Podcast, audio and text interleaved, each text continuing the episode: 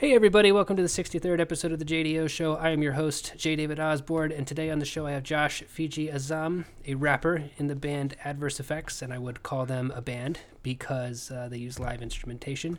We have a really good conversation. It's the first one that I've recorded on my phone. I finally broke down and bought the recording app for the phone because Josh and I's schedules had never quite linked up, and I only had an hour today in the car while Rios ate Korean barbecue with her friend to record this, and so I couldn't bring my computer and connect to Skype unless I wanted to use my phone as a Wi-Fi hotspot, and I'm running out of data. So anyway, I decided that you know I'll spend three dollars on a bag of chips or three dollars on an energy drink or something, but I you know won't spend ten dollars on a recording software. That's stupid. So I went ahead and bought the thing for the phone. The sound quality is different, but still good. If you're interested in supporting this podcast, head over to Patreon, look for J. David Osborne or Broken River Books. I think it's patreon.com slash J. David Osborne. I think that's how that works. Toss me a dollar, five dollars, whatever you want to throw me on a monthly basis.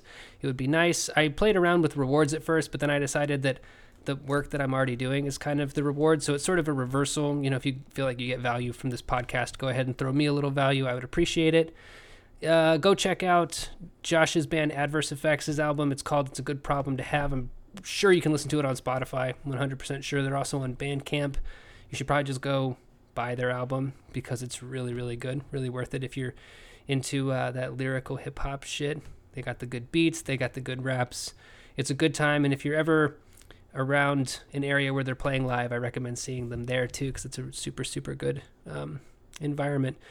But uh, yeah, things are really busy. Like I said, I kind of squeezed this interview in where I could. I have 15 minutes before I have to go to work, so I'm recording this intro, and then I'm going to cut the whole thing together in my spare time at work and put it up overnight so that you can listen to it in the morning because it's just how we do shit.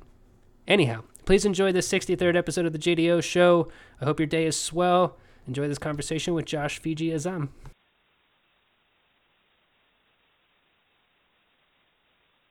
Oh, Can you hear me? yeah.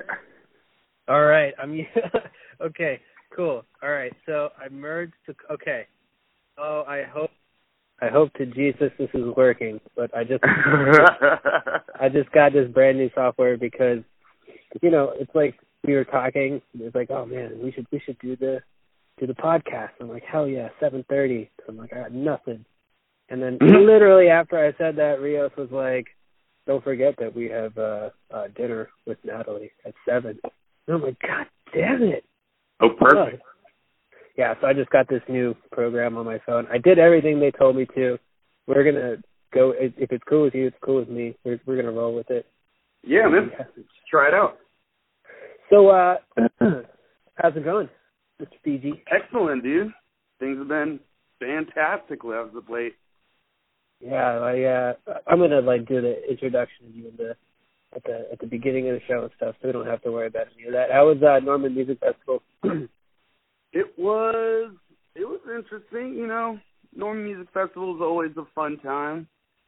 Uh getting back to the 405 was definitely excellent. Um but Norman Music Festival is a free music festival and as such it uh it is managed as a free music festival would be.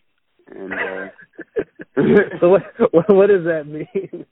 it's just uh I, I think um I think the best way to put it is that uh it it uh the the workers are volunteer based and thus um act as such. Like shows just running behind all day. Um Mhm. our set ended up getting cut um from fifty to an hour to about thirty minutes. Whoa. um, which was a bummer. But Yeah. overall, um, it was fantastic to be back in Norman, see all the people.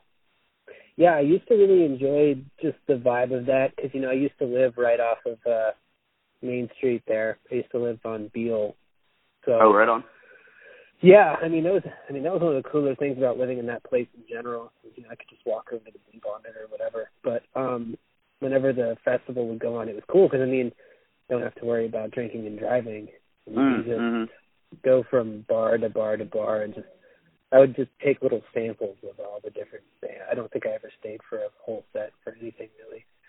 But uh, you know, I mean, it's the it's the probably the same things that everybody would expect from something like that, right? Where it's like for sure. Everybody's everybody's out there drinking, you know. So uh, like, for, of course, you have fucking bros, bros. Right.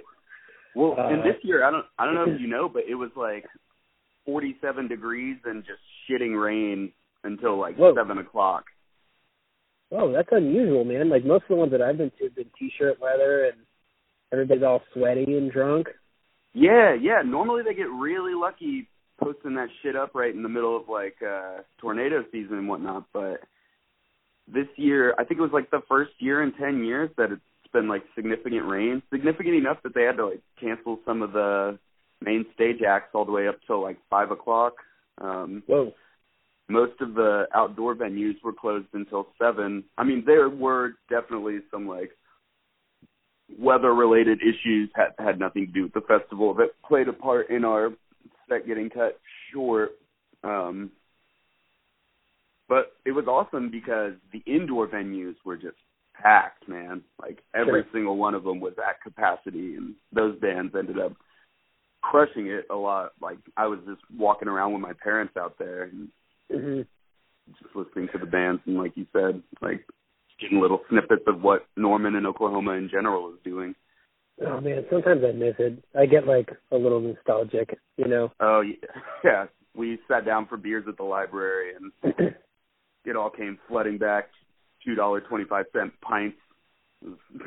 Pretty unreal. Yeah, dude. Or just like you know, just like going to house parties and stuff, and Mhm. you know, just little things where like people are, you know, fucking around with pedals and making noise.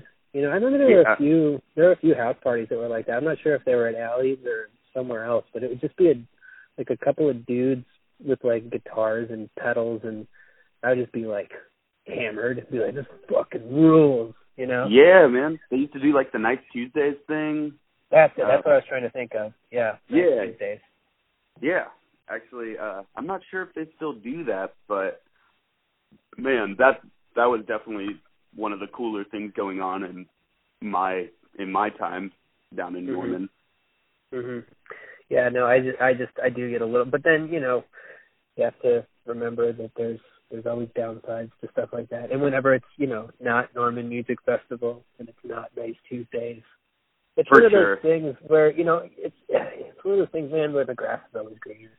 And Yeah. you know, you think back, you're like, man, I had some great times. but I think that if you look at, I don't know, maybe like my time in Oregon or whatever, it's like me I might not have had necessarily like the highs.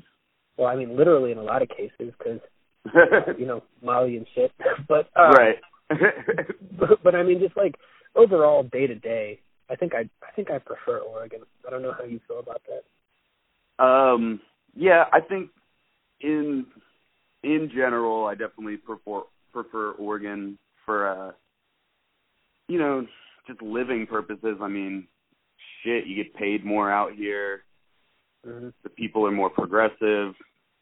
the more ideal mindset and there are I found there's a lot more similarities between Portland and Norman um hmm than I ever thought there would be. Right. Um it, it's like they took all the best parts of Norman and left out terribly shitty parts and like uh, ridiculous rednecks and Right. Oh, but they're here, dude. They're here, dude. I mean, you live you live what? You live in North Portland, right? Right, yeah, up off Killingsworth. Dude. Okay. So, have you ever been to Tigard, where I live?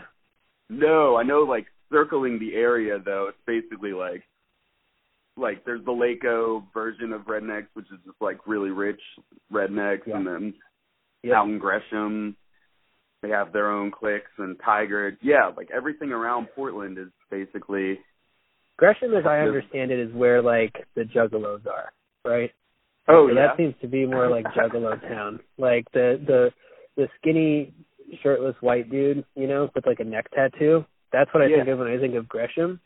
But Right. Tigard is like a middle aged guy with like half a cigarette dangling out of his mouth and a stringy gray goatee with like some fucking just full out camo.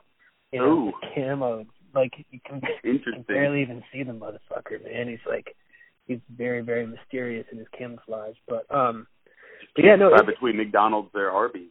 it's like, I wanted Burger King. I like the charbroiled flavor. but no, yeah. So I mean, they exist, my friends. They are here, just not in North Portland for sure. Yeah, I yeah, I think we've definitely been lucky um, with this move. It a lot of the reason why we moved. I think a lot of people thought maybe we had moved because of the music. The music was really just a catalyst towards the decision that had been made a long Mhm. time ago.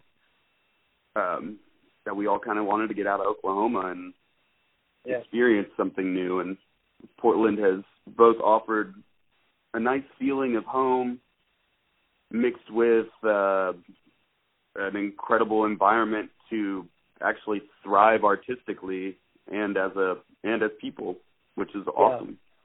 Yeah. So, are you guys? W- would you say, as far as the band goes, are you guys doing like more shit here than you did in Oklahoma? Because I, I feel like I feel like by now you guys are probably like tight as fuck. Like you know what you're doing when you guys Yeah. get together. It's got to be a well-oiled machine by this point. It's just, um, you know, we left at a funny time in Oklahoma, um, Mhm. where we were we were really killing shit out there.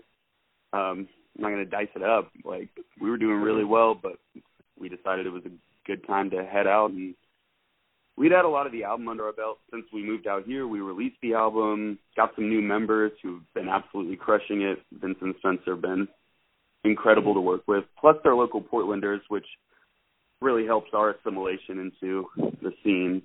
Um, ah, right, right.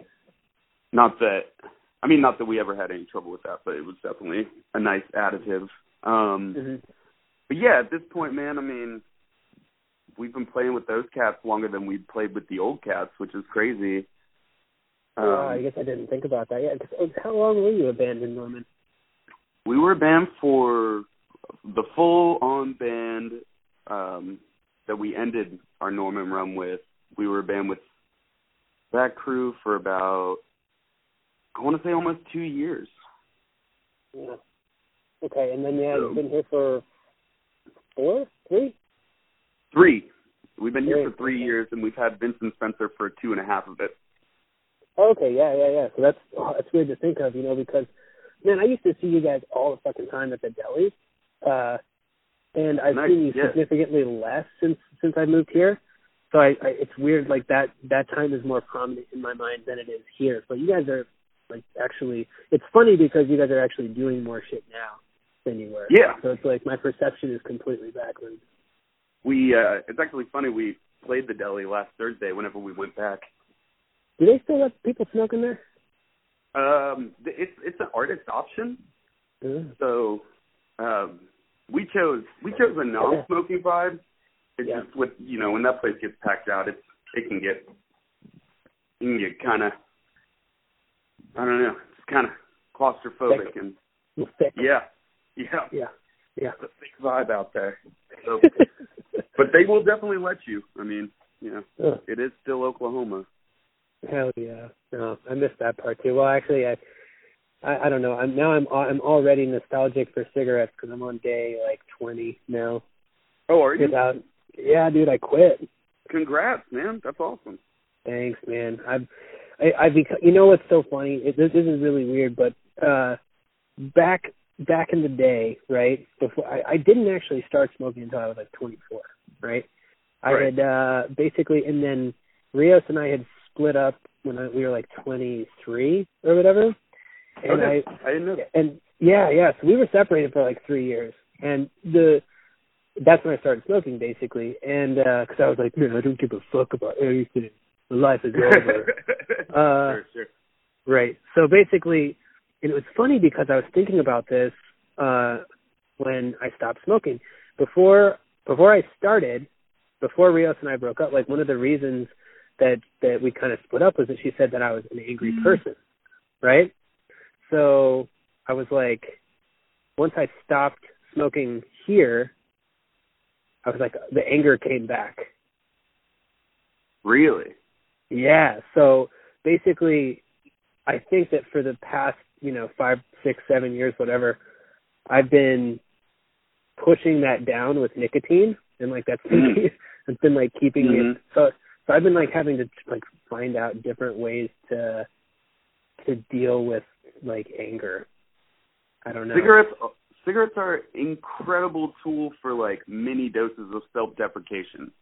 Yeah. which I like. I think that's the reason why I love them too, is because it's kind of like a small reminder that you're not as full of yourself as you don't want to be. You know. Mhm. Mhm. Um, that being you- said, I I haven't bought a pack of cigarettes in like six months, and I have been trying to focus on the positives of that aspect. Um, Well, congrats on that. Now, is it is, is are you one of those dudes who can just like be at a party and like smoke two and then it's like what and then not smoke anything for like a week? yeah, for sure, for sure. Lucky. hanging around the band and you know doing shows especially i i will have the occasional cigarette um Mhm. and not go back to it i'll tell you what my vice is though menthols man i haven't smoked Really? a menthol in six months and i think that's helped a lot um if i were to i think if i were to start smoking menthols again it would all it would all come back pretty clear but i uh Yeah. have been keeping on the american spirit yellows train when I bum one. Right, right. That was that was what I was. That's what I had leading up to the actual quit because I was like, at first it was uh, Turkish Royals, and those are just like fucking candy, man. Like you could just Yeah. you could do like three of those. If if if you're vibing with somebody and you like go outside to smoke, you can kill three Turkish Royals. Just Oh yeah, I think you and I have burned a pack easily. Oh, oh for sure, for night. sure. Yeah, dude. And it's so uh, basically you have to go to American Spirits because it's you know it takes ten minutes to smoke one fucking Yeah. cigarette or whatever. But so I, I was wondering about that. So I was wondering about anger and rage because I have been feeling. it. I've been realizing that I've been like this anger that I haven't felt in a really long time has been like bubbling up, and it made me like snippy. And you seem like a chill dude, so I kind of wanted to ask, like, do you get pissed off, and how do you deal with it? Um I definitely get pissed off. Because I've never seen it. I've literally never seen it. I try to keep it on the low. Uh I mean for instance, most recent example I I did uh to maybe a bit of regret unleash on the stage management crew of Norman Music Fest. Um Mhm. It was you know they just weren't there the entire time when i'm trying to get in contact with someone who's managing our show uh three hours in advance and i can't find them for three hours That's stressful. that tends to be a irksome an irksome experience like i I think what pisses me off the most about things like that is like we showed up to do a job flew halfway across the country uh to do said job and someone who's right there is not only not doing their job, but they're actually costing us time that we had flown down to, you know, it's allocated time that we had Right. to to play our show. Uh, and you know what? I didn't even think about that, but that's a good point, man. If you like, however much you paid for a plane ticket, in order to do an hour's worth of music, every time that gets cut, that's direct money that has that's just like being flushed down the fucking toilet. Right. Well, and it's it's really um like NMF paid us no matter what. They flew us down to Oklahoma, so that Oh, was right, okay, gotcha. but more more toward the point like uh even if the money's covered there's a bunch of people out there who came to see an ADDverse Effects set and we haven't played a show other than the deli which sold out and there was a bunch of people who couldn't get in there haven't played a Mhm. show in oklahoma in like three and a half years so hmm when the mismanagement of the stage cost us 25 minutes that we could have put towards our fans and you know building energy and you know just building general relations with the people who have been following us for years that yeah that's definitely going to really really piss me off get my goat a little bit Do you think the answer is? Oh, I'm sorry. Go ahead. Go ahead. oh no no you go ahead I was gonna say, do you think the answer is they need to just stop having it be a free festival? I don't know. I I I I hear that argument a lot. I don't think Norman Music Festival, we played it three times.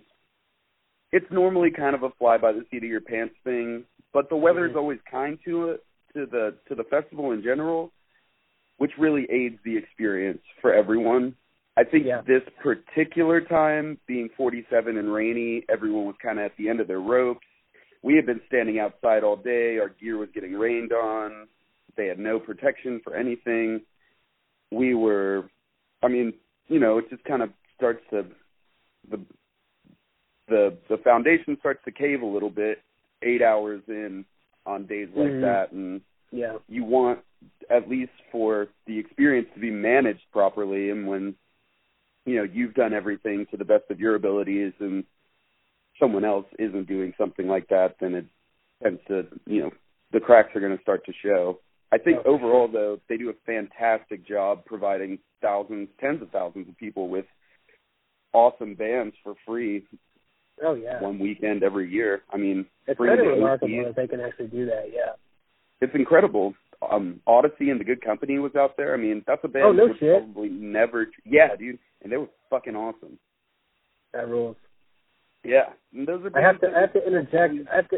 I have to interject real quick. A van just drove by because I'm I'm outside of this Korean place with uh where Rios is inside eating. A van just Right drove by and it's uh it's a it was a dude smoking a cigarette. Uh he looked like you know, just like a pretty typical kind of redneck dude. But the the dashboard of his van was covered in uh stuffed minions figures. So What? just- yeah, dude. He he was a big Minions fan, I guess. The little yellow guys? Yeah. Just a bunch of those. I was like, that's the weirdest fucking thing I've seen. But uh, but so anyway, so I want to talk about like cause, because I've never seen you get upset. Uh, what what is it? What is it? Uh, what, what what do you look like when you're upset? Like you just I just picture something like, man, this this really upsets me. um, no, I'm like, I'm definitely more of an asshole about things and very direct. Um, I, I don't really want to go into a long, huge, heated argument with someone. I'll Mhm. probably just say something to the effect of like, "Shut up and listen to me. This is what you did wrong.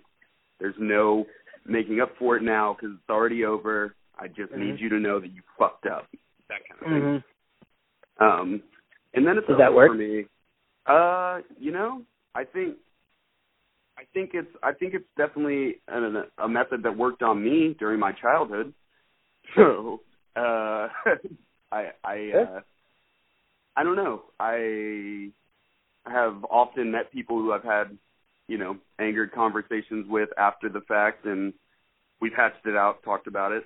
We both Yeah. acknowledge good points. I'm not a unreasonable person ever. I just, uh, I don't. Uh, I think that the main thing that upsets me the most is when I feel taken advantage of, or like someone is not doing their job to the best of their ability, and it's affecting myself. Mm-hmm. I guess Or that's, okay. So, I'm with. basi- so basically, it's like kind of like letting the valve loose, but just doing it with honesty is what I'm hearing. You know, just being like, Yeah. look, you know, like because yeah, I do have a, I don't know, I have a tendency to just, uh I think I go in the wrong direction by being an asshole because my assholery tends to be like I'm really, really good. You might not know this about me, but I'm extremely good at like the cutting remark. I keep that Mm, shit in mhm. check. I keep it very much in check, but it's always Yeah. there on the tip of my tongue. Like almost everybody I meet, like I would have been like a great insult comic, basically, because it's just Right. always there. Like this, this little demon on my shoulder that's just like somebody walks in and you know like their their hair is fucked up or whatever. It's just like boom, like it's like hey, say say say something about their you know their hair or whatever. right. So like, if somebody pisses me off, it could be for something pretty innocuous, and I could just say, you know, hey man, you're doing this, and this is annoying me, and that's it. Uh, but I'll be like, why are your teeth so fucked up? You know what I mean? Like, and, then, and then it's like, and then they're like, wow, David's just a real asshole because I haven't communicated the problem, right? Like I just right. tried to release The- my anger.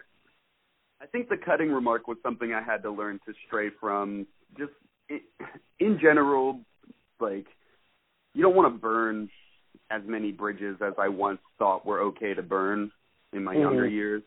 Yeah. Um, as I've gotten older now, like fucking 15 years into making music, it's become especially clear in the last like five years with Yeah. ADDverse, which is the most successful project I've been in, that you really don't know what relationships you might need, like in a day to day in a day to day realm, and it makes the most sense to treat everyone with the same amount of humanity that you would expect yourself to be treated with. I know it sounds like semi cheesy. I I just think like it's okay to express your angers and um you know your disappointments in other people in a constructive manner and that's what I try to that's what I try to harness in I I definitely don't always land it in that manner. Um but I I think that mindset has helped me a lot in getting getting this far with the relationships that we have um hmm because things aren't always going to go the way that you you want them to and it's important to just kind of level that shit out a little bit not go flying off the handle like I don't want to be a diva about shit that that doesn't look good if I'm going all Kanye West at Norman Music That'd Festival be fucking hilarious. That'd be fucking hilarious. Just like out there, just being like, I'm quitting. I'm quitting this bullshit, and I'm gonna sell T-shirts. Gonna sell like throwing and- microphones into the crowd Yeah, that would be. Oh man, the worst thing that that ever, the worst show I've ever seen. I was this giant fan of this band called Dog Fashion Disco, they were kind of a Mr. Bungle type uh act, I guess. right on Uh, but yeah, but they were really cool. I found them back in the Napster days, and uh they were they had a song that was labeled as a System of a Down uh uh song because I was a huge System of a Down fan. I thought it was like a rare track, so I downloaded it. Totally fuck yeah it was a track with Serj from System of a Down, but it was a Dog Mm. Song.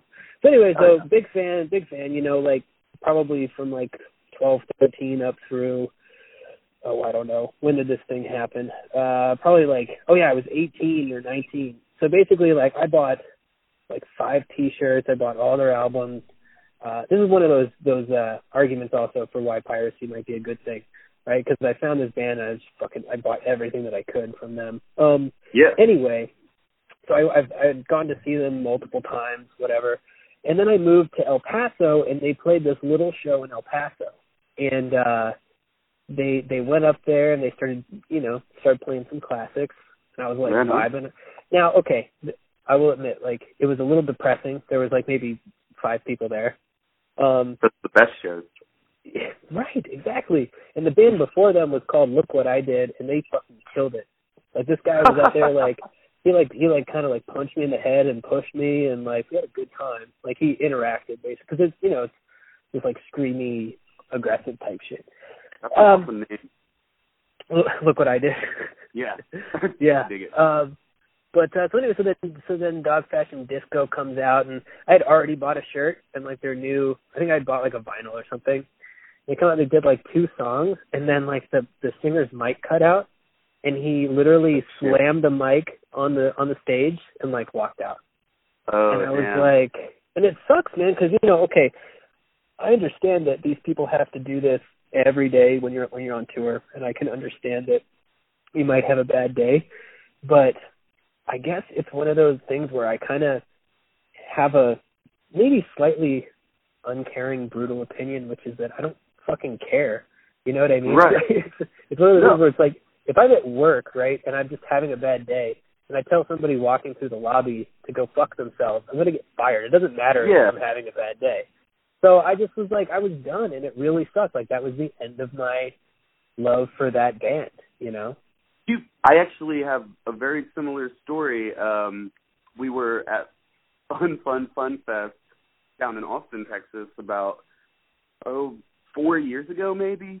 And um, growing up, Lupe Fiasco had been a huge, huge influence in my music. Uh, Oh yeah. he's one of the first cats I really listened to that took uh, conscious hip hop and kind of pushed it more towards a, a mainstream realm, um, not named Kanye West. Um, and so we were, I was really amped for this Lupe set. I've been waiting to see him for years.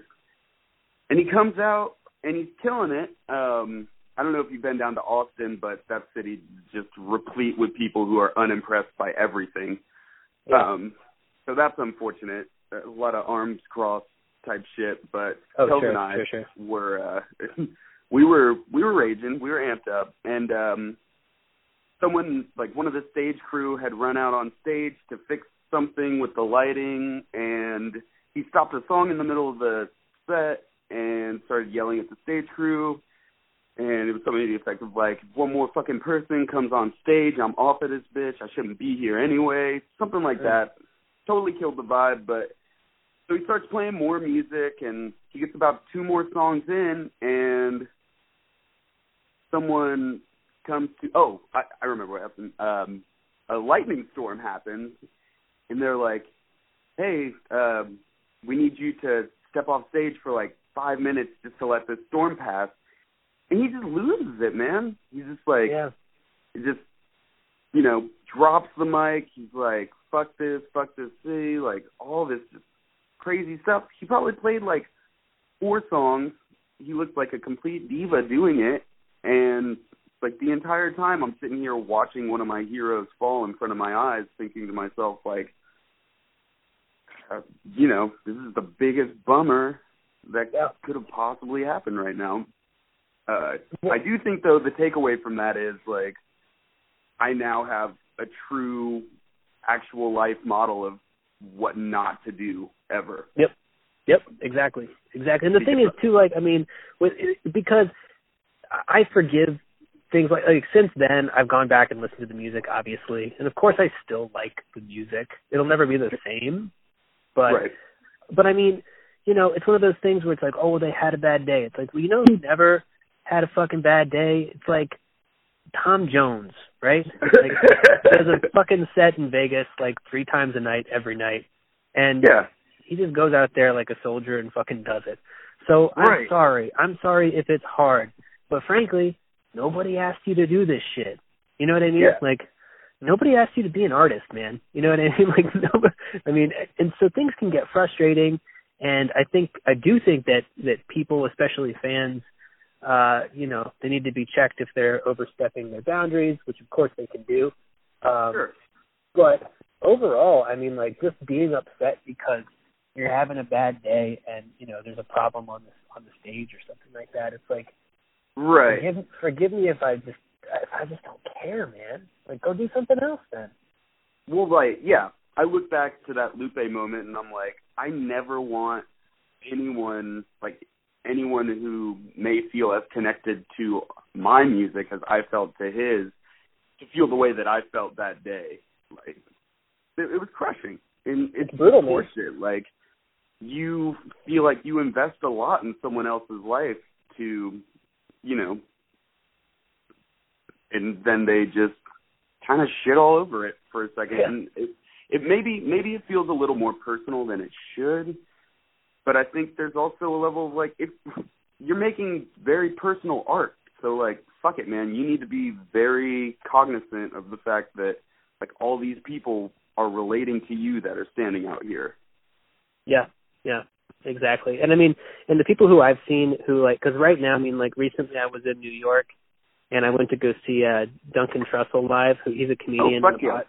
Man, everyone's everyone's been podcaster. telling me to get into this dude. Yeah, so basically, so I go to see a show, and then after the show, I say hi to him.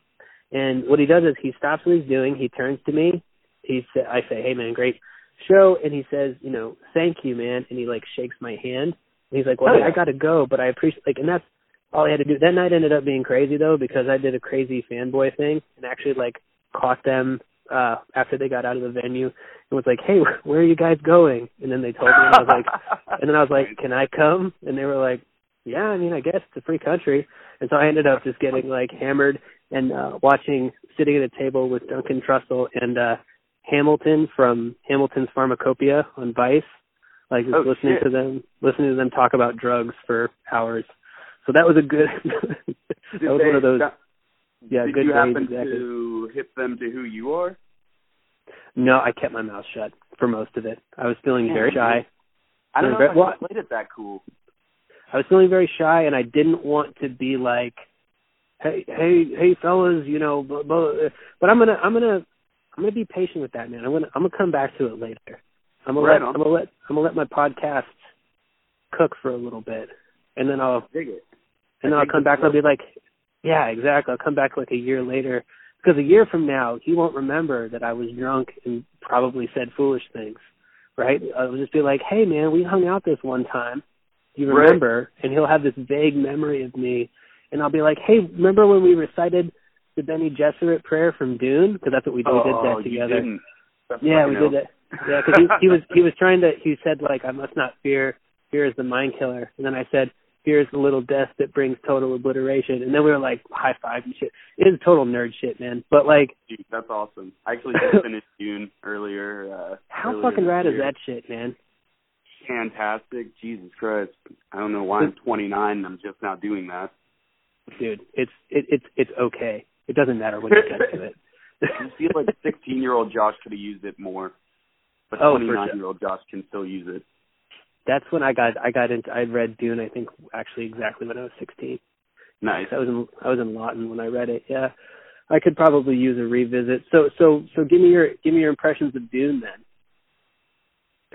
Well, fantastic story. Character development was off the charts. Um, I am.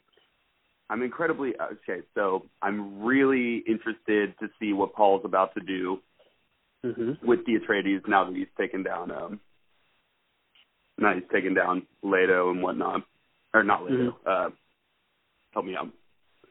Is it the Yeah. Baron? The Yeah, the, yeah. the Har- Harkonnen?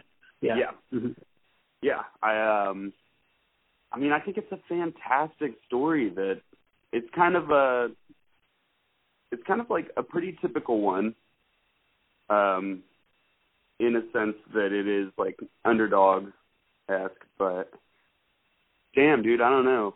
It just kind of Yeah, really resonates. Yeah, I liked it because I, I liked all the kind of like Arabic aesthetics to it. You know what I mean? It was sort of the Mm, typical mhm. Like Joseph Campbell story, but you know, it's like more like it like like an Arab people's kind of version of that. Oh, but it, to to circle back to what I was talking about. So basically, even if I hadn't had my my crazy night uh hanging out with Duncan Trussell, I, I if that was all that had happened, if he had just turned to me, like looked me in the eye, shook my hand, and asked me my name, like that's Right. all that's all I would have needed. Like I could have left then, and the night would have been fine. You know? That's a great impression. I mean, Yeah. that is So- that is as much as you could ask for from someone who, is, I mean, probably a very busy person. Oh, and then you got like you got dessert with him, dude. It's fucking dope. It's like, yeah, You exactly. go out and get drinks. You don't you don't carry like a copy of by the time we leave here with you, like just in case. You don't do that shit. I, I carry a I copy sh- of I should. Path. I should, man. No, it's it's true. Now that you mention it, like it actually would have been because there would have been times during that conversation where I could have like been like, oh well, hey man, I write. I, anyway, I just wanted you to have this. You're a big influence. You're right. Mhm. I, I I could have. I mean, the the the door is not closed. Like thankfully, my my whole thing was that you know I had had at that point I was about six beers in. It was it was about three beers when I asked them if I could hang out. So that was liquid courage, right? But Right. then when I got there, I was I had had about three more, and Right. I was like, knowing myself, I was like, keep your fucking mouth shut. yeah. so I was just I was doing the I was doing the silent thing. But you're right, dude. I could I in the future I need to have like a little have who who have you gotten uh the album to that have you gotten any any uh like kick ass people to to to snag it? There is in a in kind of a cool sense that's not music related, but um my best friend Chris, his dad is uh just got his paper uh on dark matter accepted to the Oxford Press Oh and he's a huge fan um of the album. So that's kind of that's like the biggest one yet. Uh yeah, and he's also like an awesomely intelligent 90s hip hop head, so it plays well. Um So it's good, yeah, it's like ADDverse Effects is like it's like hip hop for just ridiculously intelligent people. yeah, it's like I mean, yeah, I guess the tagline like hip hop for intellectuals as pretentious as it sounds, isn't a terrible one to have. Um, you know what's really crazy about the album though, that we hadn't anticipated? We have like 2,000 plays in Finland right now. Yo, isn't that crazy? It's weird. Like Broken Yeah. Broken River popped in like Denmark. It's really strange. Yeah, I don't know why. Awesome. I wonder what happens there. We were talking about it, and maybe there's like a, you know, it seems like a lot of people go over to Europe, and mm-hmm. then like blow up in the states. I think it has a lot to do with the fact that Europeans just pay more attention to music. They're more art savvy. In what way do you mean? Like, what do you mean by pay attention? I I think that they're just constantly seeking new art in a manner that Okay. Americans aren't because of, hmm. I think a lot of I think a lot of Americans get bogged down with their day to day shit. I know. Probably like you know, there's probably like ten out of the eight hundred and seventy six kids that I graduated with that have listened to my album. Because like Interesting. it, I think in yeah, I think in Europe it's just a little more personal contact kind of thing. Like if uh, it, it would have almost played better to like grow up in a small town where you knew all 60 people, stayed kind of Mhm. relatively close to them, and had all 60 of them listen to the album. You know Mhm. that kind of thing. hmm I see. Just I see. states are big. I see what you're saying. Yeah, so it's kind of like it's one of those things. Uh, what I what I'm hearing is that they're maybe more active in how they look for new shit, right? For sure. Whereas, I mean, whereas Spotify like, started over in the UK. oh no shit, dude, Spotify has been great for me finding new bands, man. Just Mhm. like the similar artist thing.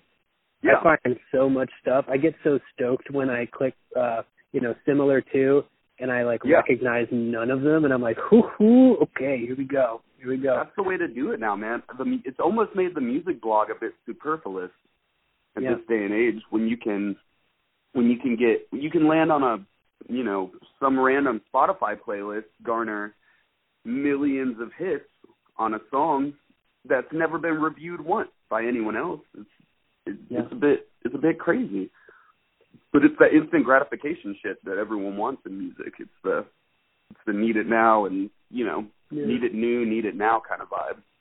Yeah, man, I've been thinking a lot about that. To be honest with you, I've been as far as books, and this is for my own books, not Broken River stuff, right? But I've just Mhm. been thinking about like the, um I don't know, because it's it's there's two sides to the coin, right? So I just got done talking about how awesome that is, and like how much I love that as a consumer, right?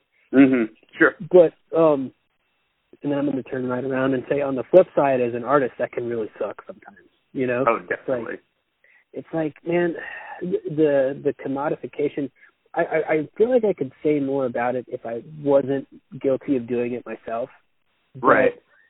at the same time it's one of those that's one of those things where i've been playing with books that i'm going to release like in a limited quantity like do a really nice beautiful hardback of something and only make 200 of them Right on. just to Sort of kind like, of like the vinyl releases of books. exactly yeah and just to have a kind of like impermanence to it too right because i think that there's I love it. there's something there is something weird about like the fact that we're creating this stuff that's literally for, going to survive for pretty much the rest of eternity. Like I'm sure there are fucking radio signals that are going to have my books and your songs like that are already floating through space eternally. I was just having a pretty epically stoned out conversation about that Oklahoma with with my best friend Chris, and we were talking about like how you know you make a you make an album, it goes into the fabric of of music, and it it, it literally is everlasting. It's kind of like a, a ridiculous way to have eternal life of sorts. yeah, yeah, no, in a in a sense that's totally true. Hmm. But sorry to interrupt. Oh no no no! You didn't interrupt at all, man. No, that's that's a that's a that's a rabbit hole that I would love to go down because yeah, in a, in a way, it is sort of like when you when you make this this thing right. It's it's so bizarre because when you talk to people about like what religion is, they all have different ideas of what God is and and stuff like that. But I think most people would probably agree that God, in one shape or another, is like some kind of being that created existence so that it could experience itself, right? And Sure. so Yeah, I basically, mean, if they are, if they are, yes, believers in God, I, I would definitely Yeah. agree with that. At its very base, Right, right. And so basically, then the way I see it is it's a Russian doll thing, right? So we're essentially doing the exact same thing. You know, we're just building our Right. own little worlds to to look back at ourselves, and we don't really know why we do it. Why do we like, you know, going to watch movies when the movie is just about a dude living in a small town? It's an Who interesting cares? concept. I think Yeah, it's a sense yeah. of purpose. I mean, why do they make the movies to begin with? You know? Yeah, yeah. And then music is doing something else. Like so music and then I have this other thought, like music is definitely some kind of uh contact, more so than writing is. So I think writing is really important. I think that once the written word was invented, like there's a reason why they call uh making a word spelling, like the word spell, because it is magic in a way. Like it's, it's Oh, all, nice. I So like it's all it's all part of that. But I think music even more so because music is tapping into something. You know, there's really nothing like when a music like when a song clicks. Right? There's nothing else like it. Not a movie, not a book, not anything. There's, but I, I don't know what that thing is. Maybe you have a better idea. Well, I, I think maybe it has to do with the the number of senses that it's using. It's it's both. It can be both auditory um, and visual, um, and on those levels, it has different different sub uses. Um, you know, auditorily, you can listen to someone speak, but then visually, you can also read words, be right there with them. Mm. So it has the it has the usefulness of uh, written literature if someone wants to go there with it, but auditorily it's being handed to them um, in a nice, pretty, or sometimes disgusting, for instance, death grips, uh, a, a nice, you know, package that Yeah. someone can digest. I I think it has a lot to do with senses. Um, I myself personally have been enamored with the the live band aspect that Mm. we do, um, and just watching Boyd direct the band and the guys that we play with. Uh, it's fantastic to see. Uh, because like hip hop production, you know, it's it, it's something that can be done. Like I have a studio at my house. I could produce hip hop beats all day by just pushing keys and Yeah. looping drums, and you know, there's not a lot of personality involved in that. It's all things that one person has laid down that millions of people can use if they so choose. Um, and you can tune those any which way you want, but um, I think the true element, at least that live hip hop brings to something, is that people can really grip onto it with their being and feel some kind of emotion toward each instrument being played Yeah. and people that would not normally follow hip hop, um, which is primarily where a lot of our most surprising fan base comes from. It's people who don't initially like hip hop. Yeah, it's it's it's kind of crazy. We get a lot of people uh, coming up to us after shows saying, "I'm not a fan of hip hop, but," and that's always like kind of a cringeworthy way to start a conversation. Well, yeah, conversation. yeah, because it's one of those things where it's like, well, apparently you do. You just right. didn't know it. You know, like it's like I don't even like this shit. It's like, well, I mean, Right. you, you you do because you just had a good time. So Right. it's like, like I, I I was guilty of that before. I would be like, man, fuck country. I don't like Mm-hmm. country music, and then I would find myself in bars and being like, I do, I dig the shit out of this. Sometimes you have to hear certain things live for it to click with you. Yeah. I think that what you're touching on is so interesting because there is like a yin yang aspect to it, right? So when you're making something, you are making something that's going to be around forever, right? Mhm. That can and that has its own kind of specialness and in, in the way that it sort of fits into the overall like tapestry of existence. But then I think that it's important, and this is what I'm trying to find with writing. Uh, it's important to also have those flashes in the pan, like of things that are created and then uh, are gone. So I was obsessed with this record company called Holodeck. Are you familiar with them? They're from Austin. I'm not. Okay, so they did uh the band the the big band that they have, I can't remember their name, is the one who did the Stranger Things soundtrack. Oh, Um, right. Yeah, so basically they're they're that kind of music, that 80s John Carpenter synth type thing. Really Okay. cool label. But they did this thing in Austin where they uh watched this Japanese movie and they had four of these artists rescore it live and I was looking all like online to, to to like where I could find their score with the movie, and it doesn't exist. Only like 60 people ever saw it, and Oh, like that gets that. It's oh, I love it, man. It's like that's so fucking cool. Like I'll bet you that shit was awesome, and but to have been able, I'm gonna seek out shit like that because to have been there and know that you're never gonna get to hear that again, right? Yeah. I mean, think about like back in the day, people used to travel for miles and miles, and they would hear like a Beethoven symphony like four times in their life. It's fucking phenomenal. Like, think about that, right? They didn't have any way to listen to it. You know, there's no recordings.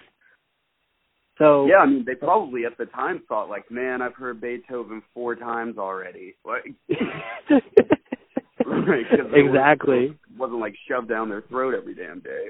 Right. It's like, oh, now I guess I'll just die from shitting myself. You know, whatever happened back. Uh, but yeah, dude. So it's it's wild. It's a double edged sword, right? I mean, the the exploratory aspect of it is really interesting, and the ability to find, you know, new and interesting things. But then it's almost like we've lost like that. There's something that happens in the live experience that really I don't think like should be recorded, right? Well, just I- the experience. I think what I love that you're touching on too is the ability to create a rare moment Yeah. that only a few people get to exist in, and they will have that moment to themselves forever. Yeah. And that's Yeah. uh I I think that's the I don't know, it's kind of why we all do what we do uh, as far as creating art to have those moments with people um and I think everyone, you know, on a on a micro level has their own separate moments that they'll never have. For instance, uh, you know, people going to see bands on LSD will have the greatest time of their lives and then they'll follow those bands trying to catch that moment one more time. hmm That's so fascinating to me that Yeah. people will see like, you know, people I've talked to people who've seen the Grateful Dead over 200 times, but they can tell you every second of what their favorite show was, whether they were on like 20 hits of blotter or, you know, whatever it was, man. They know Can you really but- experience a show when you're on 20 hits of blotter? Well, yeah, I mean, a bit of hyperbole went into that, but it was, you know, the I I'm I'm infatuated with the aspect of music from a fan sense because I'm such a big fan of music to begin with. yeah. I I feel like and a lot of musicians maybe aren't willing to admit that as much as they should. You know, you're a huge fan of all these writers that we've talked about. hmm I just feel like it's it's healthy. It's one of the more human aspects of Kanye West that I can sit with is that Mhm. that dude actually adores music in all of its forms. Right, right, and that's what I forget who I heard this from, but I thought it was a really good uh description of Kanye West is that he is sort of like a modern day composer. Like he's but he's good sure. at like he's like he's like uh he's like uh oh god damn it. What the hell is the eye patch guy from uh, the Avengers? Sam Jackson. What's his Nick Fury. Oh, like, Nick uh, Fury. he's like a musical Nick Fury. Like he can assemble an Avengers squad, right, for each Oh of his God. albums. And he he he like together. So Yeah. well. yeah, and you would never think like it's like, oh, that's a interesting way to use Chief Keef. I would have never thought of it that way. But it, it's Yeah, with Bon Iver, like on the Yeah. same track. It's fucking crazy. Yeah, exactly, exactly. So, so like, and that and that just comes, I think, yeah, from from being a fan. I mean, you get that with writers too, though. I mean, in in in the circles that I run in, there are a lot of people. The, the biggest thing where I went on one of my like little uh tantrums about was Mhm. people like uh going online and being like, I just read this fantastic book by by so and so, and they'll they'll tag like blue tag their name in the post, and it's like, why did you have to blue tag them? you know? So on on the one hand it's like it's like yeah i mean it's nice when you're the blue tagged person and you can find out that somebody's saying something nice about you.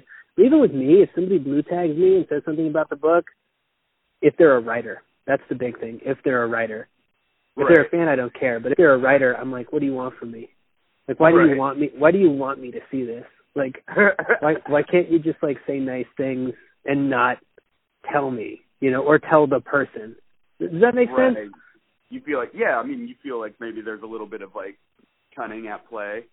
Yeah, because it just doesn't seem like you're actually like a fan at that point. If you if you want the person to know you're a fan, that's not just being a fan for a fan's sake. So I try not to do that because like sometimes I'll just genuinely enjoy a book and I do know the author, but I don't do the blue. It, it's my own little weird quirk, man. I just want people to know that there's nothing in this for me, right? Right. It's like I want I want you to read this book, and I don't care if the author knows it because I'm not trying to score points. I just Well, I want also- this book to be read. There's plenty of ways to let people know that you enjoy what they're doing without without you know a, a Facebook tag just seems so superficial these days. It's Yeah. it's just so impersonal.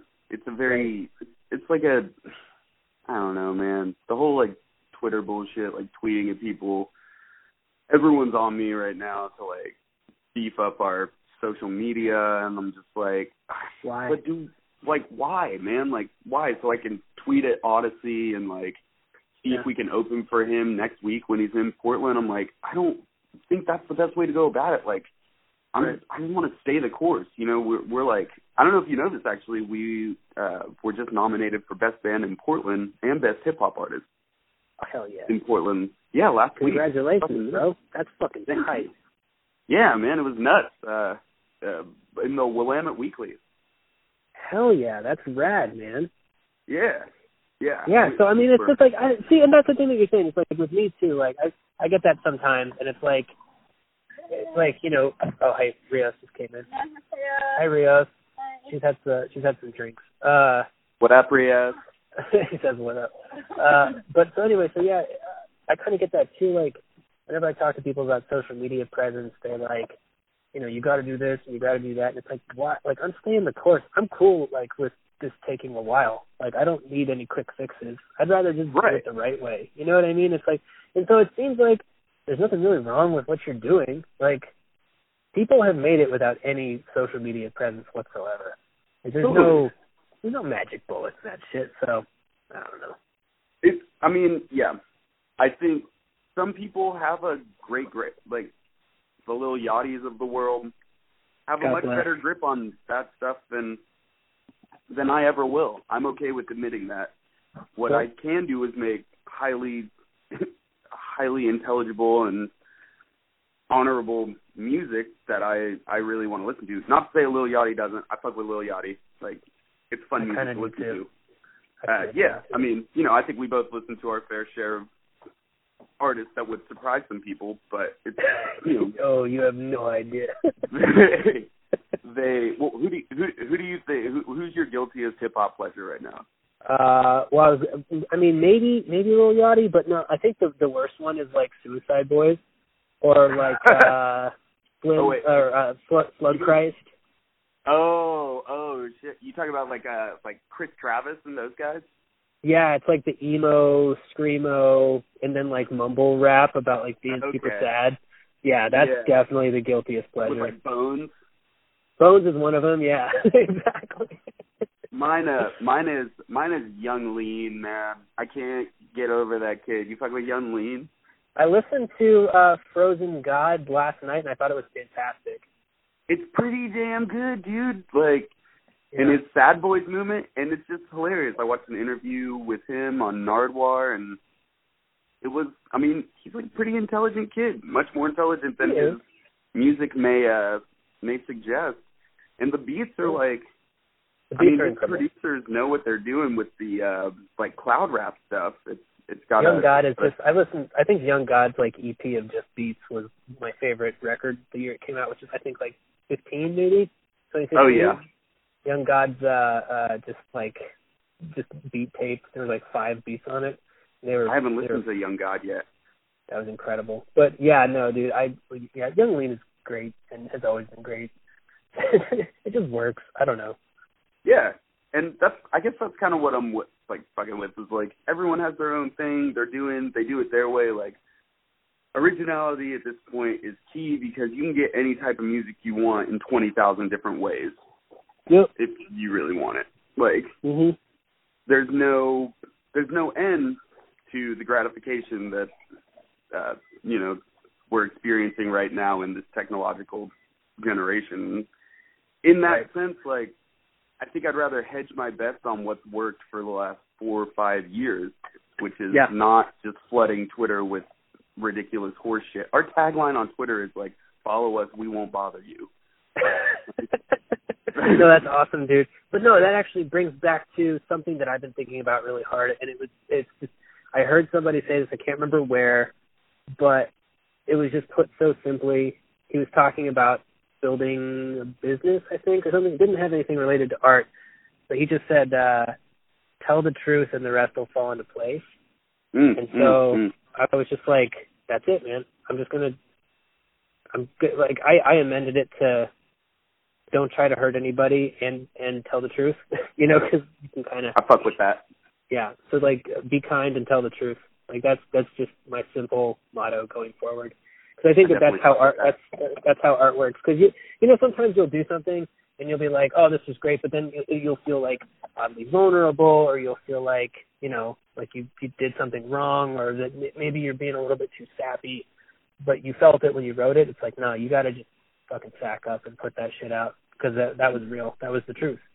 Yeah, I mean, if you, yeah, you had it in the moment. Like, I guess the nice thing about not be not always being live with our shit is that like you do have a bit of a like filter zone where you can be like, okay, well, like I did get that out. Like, I we can make a song and it might never hit hit any ears but our own, but at least we know that like we've already done that with several songs. At least we know like we got it out. We had, you know, worked through some shit.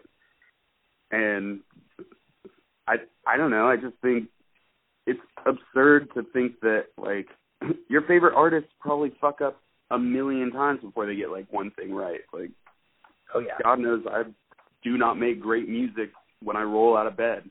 This is not the way it fucking works. I take a shit, I fucking sit in the shower wondering why I'm taking so goddamn long in the shower. I Love like. Yeah. Yeah. I probably like spend a good amount of my day wondering what the fuck I'm doing, but you know, every now and then blessed with a small bit of inspiration that can carry I can carry forth into an actual piece of art. And that's Yeah. nice to it's nice to just kinda I don't know, sit on, man. Like it doesn't have to be great for me every time. It just needs Right. to be like myself. It needs to feel natural. And I like that. I do too. Well, hey, sir, it's uh, I gotta I gotta let you go. This has been fantastic. yeah, we've yeah, gotta go do like it, man. we've got to do part two, man. This, this has been really really good. So, uh, Hell yeah. I'll uh. I'll put this up obviously, but uh, please uh, let me know when you're ready to do a part two, and we will we'll get it done. Cause this is this is good stuff. This is quality entertainment. yeah. And I praying, crossing my fingers that it worked. Excellent. man. Yeah, yeah. Let me know, dude. I'm down to talk to you for however long we need to talk. Uh, Hell yeah, you dude. and Rios come by the house sometime, man. We're gonna buy a grill soon and get some cookouts going again. Shit, yeah, man. All right, cool. I'll talk to you later. All right, man. Peace, brother. Later. Thanks. Bye. Yeah.